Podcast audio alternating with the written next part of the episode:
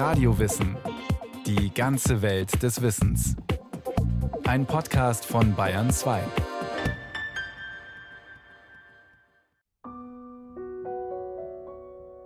Was ist der goldene Schnitt? Eine Zahl mit besonderen Eigenschaften? Ein Muster, das in der Natur immer wieder auftaucht? Eine Proportion, die wir als besonders schön empfinden. Stilmittel, das Künstler gerne nutzen? Die Antwort ist, der goldene Schnitt ist das alles und noch einiges mehr. Er ist überall um uns herum und dennoch auf den ersten Blick oft nicht erkennbar. Er fasziniert Wissenschaftler und Künstler seit Jahrhunderten und gibt ihnen gleichzeitig immer noch Rätsel auf. Eins der schönsten Beispiele für den goldenen Schnitt ist die Rose. Wer eine Rose einmal genauer betrachtet, entdeckt, dass ihre Blütenblätter nicht willkürlich, sondern in schöner Regelmäßigkeit angeordnet sind. Wie präzise diese Anordnung ist, erkennt man am besten, wenn man sich die Rose von oben ansieht. Jedes Blütenblatt hält exakt denselben Abstand zu dem Blatt ein, das davor gewachsen ist. Zieht man einen Kreis um die Rose, so teilt der Abstand dieser beiden Blätter den Kreis immer im Winkel von genau 137,5 Grad. Das ist der sogenannte goldene Winkel, der zum goldenen Schnitt gehört. Wobei vermutlich eher wenige Betrachter einer Rose denken, wow, 137,5 Grad. Die meisten finden die Rose einfach schön, ohne dass sie genau sagen können, warum. Auch bei Salat- und Kohlköpfen oder Artischocken sind die Blätter nach dem goldenen Schnitt angeordnet. Überall dasselbe Muster. Wer es einmal entdeckt hat, sieht es immer wieder wobei es in der Natur auch andere Muster gibt. Manche Blätter wachsen zum Beispiel versetzt um 180 Grad, also genau gegenüberliegend zum vorangegangenen Blatt. Aber es scheint, als habe die Natur bei Blütenpflanzen eine besondere Vorliebe für den goldenen Schnitt. Sonst würde er nicht so häufig vorkommen. In der Natur ist ja der Gedanke der Evolution ein ganz wichtiges Element. Peter Richter war Physiker an der Universität Bremen. Es werden irgendwelche Mechanismen bereitgestellt oder auch Strukturen bereitgestellt. Und die Evolution, die testet nun aus, ob das günstig ist oder nicht. Und was am Ende einer langen Zeit der Evolution dann übrig bleibt, das sind ja dann immer Strukturen, die sich als besonders nützlich erwiesen haben. Die anderen wurden halt im Laufe der Zeit eliminiert. Und der goldene Schnitt hat hier eben die Rolle gespielt eines Prinzips, von dem die Natur Gebrauch machen konnte. Der evolutionäre Vorteil könnte darin bestehen, dass Pflanzen mit dem goldenen Schnitt besonders gut Sonne und Regen ausnutzen können. Stellen wir uns noch einmal die Rose vor. Jedes Blütenblatt verdeckt jeweils nur einen Teil des darunterliegenden Blattes. So bekommen alle Blätter etwas von der Sonne ab. Die Pflanze kann das einfallende Licht optimal ausnutzen. Im Gegensatz dazu verdecken Blätter, die genau gegenüberliegend wachsen, sich gegenseitig weil sie ab der zweiten Blütenreihe übereinander liegen. Die Blattstellung nach dem goldenen Winkel bietet Pflanzen, die besonders viel Licht brauchen, also einen gewissen Vorteil. Aber nicht nur bei vielen Blütenpflanzen findet sich der goldene Schnitt, sondern auch bei Früchten. Zum Beispiel gibt es auf der Schale einer Ananas jede Menge einzelner Schuppen. Sie sind zueinander versetzt angeordnet, wodurch es so aussieht, als ob sich Spiralen quer über die Ananas ziehen. Sonnenblumenkerne oder Tannenzapfen zeigen ebenfalls ein solches Muster. Forscher sprechen dann von sogenannten Fibonacci-Spiralen, und die hängen eng mit dem goldenen Schnitt zusammen. Um das zu verstehen, brauchen wir ein bisschen Mathematik.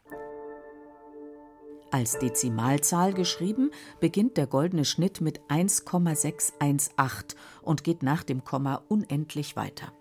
Die Fibonacci-Folge lautet 1, 2, 3, 5, 8, 13, 21, 34 und so weiter. Die Zahlen erhält man, wenn man zwei aufeinanderfolgende Zahlen addiert. Der Zusammenhang mit dem goldenen Schnitt ist nun folgender. Dividiert man eine Zahl aus der Fibonacci-Folge durch die nächst kleinere in der Reihe, erhält man ein Ergebnis, das nahe beim goldenen Schnitt liegt. 8 geteilt durch 5 ergibt 1,6.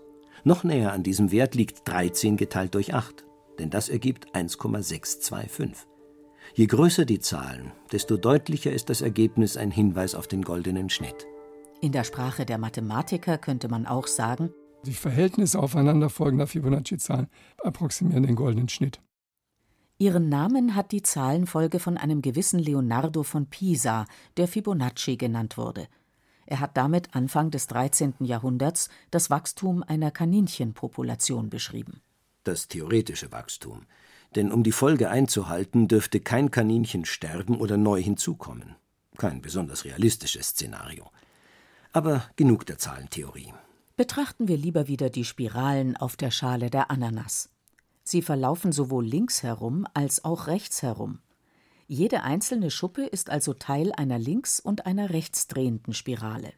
Das Bemerkenswerte ist nun, dass die Anzahl der Spiralen immer benachbarte Zahlen aus der Fibonacci-Reihe sind. Bei der Ananas sind es oft acht linksdrehende und 13 rechtsdrehende Spiralen. Bei der Sonnenblume kommen häufig die Zahlenpaare 34 und 55 vor. Die genaue Anzahl ist abhängig von der Größe der Pflanze, aber immer sind es Zahlen aus der Fibonacci-Reihe.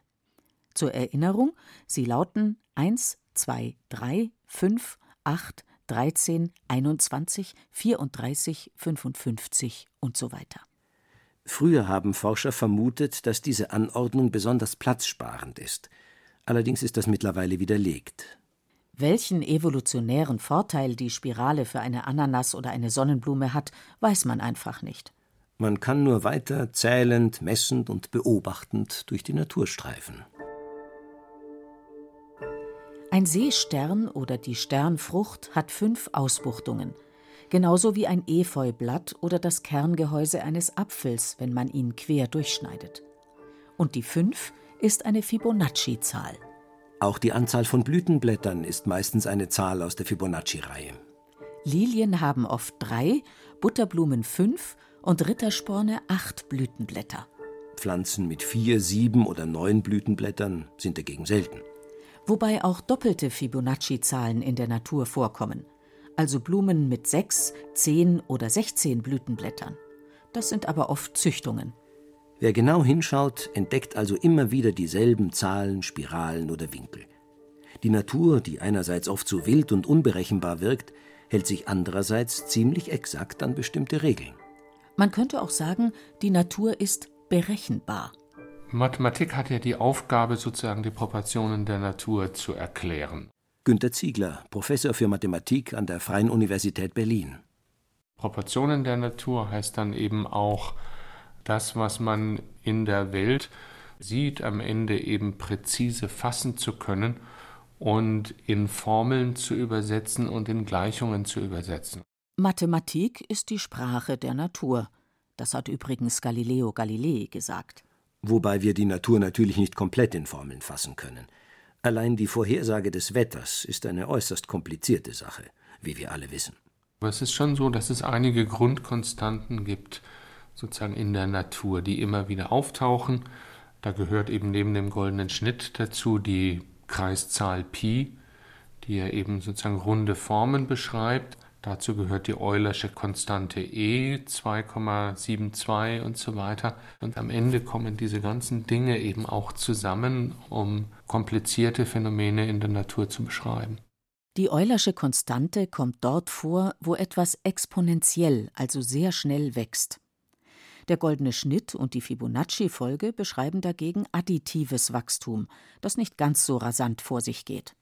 Der bekannte Genforscher Friedrich Kramer, der viele Jahre Direktor des Max-Planck-Instituts für experimentelle Medizin in Göttingen war, hat den goldenen Schnitt beschrieben als Visualisierung des Wachstumsgesetzes, das Organismen innewohnt.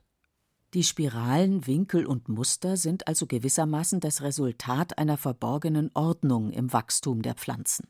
Und wir können natürlich nicht davon ausgehen, dass am Ende die gesamte Natur auf so einfache Proportionen aufgebaut ist. Also, dass die Welt komplizierter ist als der goldene Schnitt, ist uns natürlich auch allen klar. Trotzdem suchen wir ihn überall. Bei dieser Suche sind Wissenschaftler auch auf den Menschen gestoßen. Was nicht verwunderlich ist, schließlich ist auch er ein Teil der Natur. 1854 erscheint in Leipzig ein Buch mit dem Titel Neue Lehre von den Proportionen des menschlichen Körpers. Verfasst hat es der deutsche Philosoph Adolf Zeising. Zeising wollte damit nachweisen, dass der goldene Schnitt auch beim Menschen verwirklicht ist. Dazu muss man wissen, dass der goldene Schnitt viele geometrische Formen annehmen kann. Neben Spiralen oder Winkeln kann er auch in Dreiecken, Rechtecken oder Strecken zum Ausdruck kommen. Es geht dabei um das Verhältnis der Teile zueinander. Bei einem Rechteck zum Beispiel um ein bestimmtes Verhältnis der Seitenlängen. Ist das Verhältnis des goldenen Schnitts gegeben, spricht man auch vom goldenen Rechteck. Bei einer Strecke wäre die Proportion des goldenen Schnitts dann verwirklicht, wenn die ganze Strecke sich zum größeren Abschnitt so verhält wie der größere Abschnitt zum kleineren.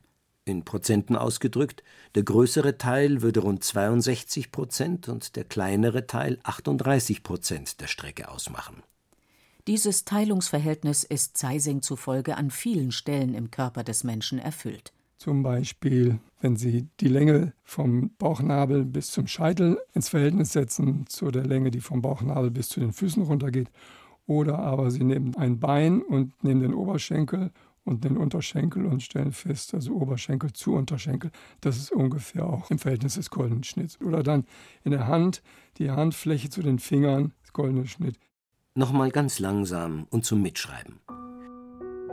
Betrachtet man den Menschen vom Scheitel bis zur Ferse, dann teilt der Bauchnabel den Menschen in zwei Hälften. Der obere Teil ist der kleinere, der untere der größere. Die Proportion des goldenen Schnitts ist dann erfüllt, wenn der kleinere Teil, vom Scheitel bis zum Bauchnabel, 38 Prozent, und der größere Teil, vom Nabel bis zur Ferse, 62 Prozent beträgt. Dasselbe Verhältnis findet man laut Zeising an Beinen, Händen und im Gesicht, ja sogar im Verhältnis der Zähne zueinander. Sie können, wenn Sie wollen, in einem Menschen ganz viele goldene Schnitte, wenigstens näherungsweise tatsächlich identifizieren. Das ist erstmal ein Beobachtungsbefund, der nicht exakt gilt, aber näherungsweise. Für Zeising war der goldene Schnitt ein ästhetisches Idealmaß.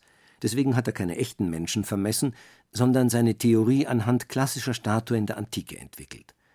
Seiner Meinung nach kam in solchen künstlerischen Darstellungen die menschliche Gestalt am besten zum Ausdruck. Inwieweit man diesen Idealmaßen entspricht, kann jeder selbst nachmessen. Ich bin diesen Sachen nachgegangen, habe gedacht, testen wir mal meine Familie aus und habe also uns vermessen im Hinblick auf diese Längenverhältnisse und habe also festgestellt, dass wir nur sehr näherungsweise rankommen. Also in meinem Fall wäre es zum Beispiel so, dass die Beine viel zu kurz sind, um mich als ideale Figur zu identifizieren. Ja. Die müssten also ein ganzes Stück länger sein. Dann stimmte das mit diesem Verhältnis vom Nabel aus berechnet. Aber gut, Apollo von Belvedere, der sieht halt auch ein bisschen schöner aus als ich. Bei dem stimmt. Wobei die Erkenntnis, Zeisings Idealmaßen nicht zu entsprechen, niemanden deprimieren muss denn nur die wenigsten entsprechen diesen Maßen. Ohnehin ist der perfekte Mensch nur eine Idealvorstellung. Was bedeutet das nun für die Theorie von Zeising? Kann man den goldenen Schnitt im Menschen wiederfinden oder nicht? Manche Leute sagen ja, manche Leute sagen nein, aber da gibt es einfach deswegen keinen Konsens bislang, weil niemand eine Erklärung dafür hätte, dass der goldene Schnitt eine positive Rolle spielt, also für das Funktionieren eines Menschen oder seiner Glieder oder seiner Tätigkeiten. Solange eine glaubhafte Begründung fehlt, warum der goldene Schnitt wichtig sein könnte für den menschlichen Körper, etwa für die Stabilität des Skeletts, ist die Theorie Zeisings eben vor allem eine Theorie. Der Mathematiker Günther Ziegler ist denn auch skeptisch, wenn es darum geht, ein Ideal für den menschlichen Körper zu definieren. Ich glaube, wenn wir sowas wie den Menschen anschauen, dann ist der Mensch als solcher natürlich nicht präzise und nicht nach einem mathematischen Konstruktionsprinzip gebaut. Und die schönsten Gesichter sind auch nicht die, die jetzt am regelmäßigsten oder am gleichmäßigsten sind, sondern die werden eigentlich schön dadurch, dass sie was Eigenes haben. Und wir müssen da schon aufpassen, dass wir da nicht einfach immer irgendwelche Zahlenverhältnisse reininterpretieren. Die moderne Forschung, genauer gesagt die Genetik, hat den goldenen Schnitt aber erneut im menschlichen Körper gefunden, allerdings ganz anders als Zeising sich das vorgestellt hatte. Wissenschaftler konnten zeigen, dass auch die spiralförmige Doppelhelix der DNA dem goldenen Schnitt entspricht. Auf der DNA ist unsere Erbinformation gespeichert. Bei jeder Zellteilung wird die gesamte DNA kopiert. Der Genforscher Friedrich Kramer nennt sie deswegen die Spirale aller Spiralen. Aber damit nicht genug. Denn auch an anderer Stelle ist die Proportion des goldenen Schnitts aufgetaucht. Für die meisten Wissenschaftler sogar ziemlich überraschend. Das wären die sogenannten Quasikristalle, eine Entdeckung der letzten, kann man sagen, vielleicht zwei Jahrzehnte, wonach es Strukturen in der Kristallphysik gibt, die es eigentlich nach der klassischen Theorie gar nicht geben sollte, wo dann der goldene Schnitt aber eine ganz wesentliche Rolle dabei spielt. Quasikristalle kommen dort zum Einsatz, wo Oberflächen besonders widerstandsfähig und hitzestabil sein müssen. Also etwa bei energiesparenden Leuchtdioden, Wärmeisolatoren, medizinischen Geräten oder auch bei Bratpfannen. In der Welt der Kunst und Architektur hat der goldene Schnitt dagegen eine ganz andere Funktion. Künstler schätzen die Proportion, weil sie als besonders schön und harmonisch gilt. Der niederländische Philosoph Albert van der Schroot beschreibt in seinem Buch Die Geschichte des goldenen Schnitts die herausragende Stellung, die dieses Maß seit Jahrhunderten für die Kunstwelt hatte und heute noch immer hat. Es gibt keine andere Proportion mit einem so unangefochtenen und allgemein respektierten Status. Vor allem in der Renaissance war der goldene Schnitt ziemlich angesagt. Viele Künstler dieser Zeit versuchten, die Proportionen der Natur möglichst genau nachzuahmen oder besser noch, sie zu übertreffen. Dafür nutzten sie die Mathematik. Günter Ziegler. In der Renaissance war diese Verbindung zwischen Mathematik und Kunst noch sehr eng. Also Albrecht Dürer ist vielleicht der mathematischste von den Renaissance-Künstlern gewesen, hat ja sein eigenes Geometriebuch geschrieben, die Unterweisung der Messung mit Zirkel und Richtscheit, was also wirklich ein Geometriebuch war, aber eben für die Künstler und die Architekten gedacht, wo auch eigene mathematische Entdeckungen von ihm drin sind. Für seine eigenen Werke hat der Maler den goldenen Schnitt offenbar ebenfalls verwendet. In seinem Selbstbildnis kann man den goldenen Schnitt mit Hilfe von Zirkel und Lineal vielfach finden. Zum Beispiel so: Der Kopf bildet mit den wallenden Haaren ein Dreieck. Die Basis dieses Dreiecks teilt das gesamte Bild im goldenen Schnitt. Auch in vielen bekannten Bauwerken kann man die Proportionen des goldenen Schnitts entdecken. Zum Beispiel in der Konstruktion des Parthenon-Tempels auf der Athener Akropolis der imposanten Kathedrale Notre-Dame in Paris oder bei der Cheops-Pyramide in Ägypten. Ob die Proportion des goldenen Schnitts dabei jeweils bewusst angewandt wurde oder ob die Erbauer unbewusst dieses Konstruktionsprinzip eingehalten haben, ist allerdings nicht bekannt. Gut möglich, dass der goldene Schnitt in manche Werke auch hineininterpretiert wird, frei nach dem Motto Wer suchet, der findet. Manche meinen beispielsweise, die eigentümliche Faszination des Blickes der berühmten Mona Lisa rühre daher, dass sich mehrere goldene Dreiecke in ihren Augen überschneiden. Aber vielleicht ist das auch nur Zufall. Der Mona Lisa, also vor allem ihrem Blick und ihrem Lächeln, wird ja so einiges nachgesagt. Dass ihr künstlerischer Schöpfer, Leonardo da Vinci, sich mit den Proportionen des goldenen Schnitts bestens auskannte, ist aber eine Tatsache. Da Vinci hat viele Illustrationen zu den Büchern seines Freundes Luca Pacioli beigesteuert, auch zu einem Buch über den goldenen Schnitt. Das hat Pacioli, ein italienischer Franziskanermönch und Gelehrter, Ende des 15. Jahrhunderts verfasst. Wobei Pacioli den goldenen Schnitt Divina Proportione nannte, also göttliche Teilung. Die Kenntnis des goldenen Schnitts reicht aber zeitlich noch viel weiter zurück. Schon in antiken Schriften finden sich Hinweise darauf. Zu dieser Zeit wird er stetige Teilung genannt. Der Begriff goldener Schnitt taucht erst im 19. Jahrhundert auf, und zwar in einem Mathematikbuch von Martin Ohm. Woher die Bezeichnung stammt, erklärt Ohm allerdings nicht. Unabhängig davon zeigen Begriffe wie golden oder göttlich die eigenartige Faszination, die diese Proportion bei vielen Wissenschaftlern und Künstlern ausgelöst hat und immer noch auslöst was nicht verwundert, wenn sie wie bei den Quasikristallen dazu beiträgt, gängige Theorien über den Haufen zu werfen. Zum Teil dürfte die Faszination auch darin liegen, dass viele Fragen im Hinblick auf den goldenen Schnitt heute noch nicht beantwortet sind. Das lässt jede Menge Raum für Interpretation und für Spekulation. Zum Beispiel ist noch völlig offen, welche Funktion er für den Körperbau des Menschen hat. Wenn er denn überhaupt eine hat. Die Suche nach dem goldenen Schnitt kann, wie der Philosoph Albert van der Schroot anmerkt, auch als Verlangen verstanden werden, hinter den sichtbaren Formen der Natur ein allgemeingültiges Prinzip zu entdecken oder vielleicht auch eins hinein zu interpretieren. Schließlich ist der Mensch als ein auf Sinn angelegtes Wesen ständig auf der Suche nach solchen Zusammenhängen. In diesem Fall stünde die Faszination, die der goldene Schnitt ausübt, in engem Zusammenhang mit dem Versuch, die Welt besser zu verstehen, sie nachzuvollziehen und ein Stück weit nachzuahmen.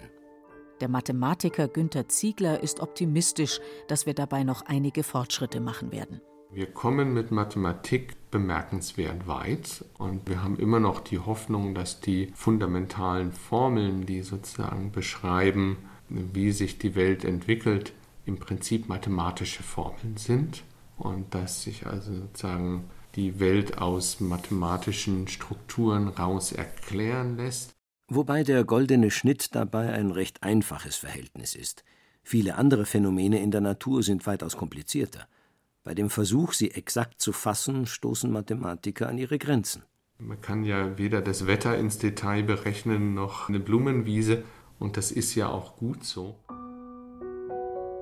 Der Traum, die ganze Welt bis ins Detail zu verstehen, sie zu berechnen, dürfte sich wohl niemals ganz erfüllen. Weniger schön ist die Blumenwiese deswegen nicht.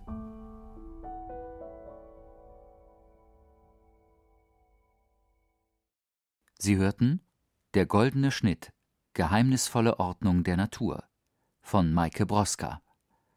Es sprachen Beate Himmelstoß, Axel Wostri und Christian Schuler. Technik Siglinde Hermann. Regie Martin Trauner. Eine Sendung von Radio Wissen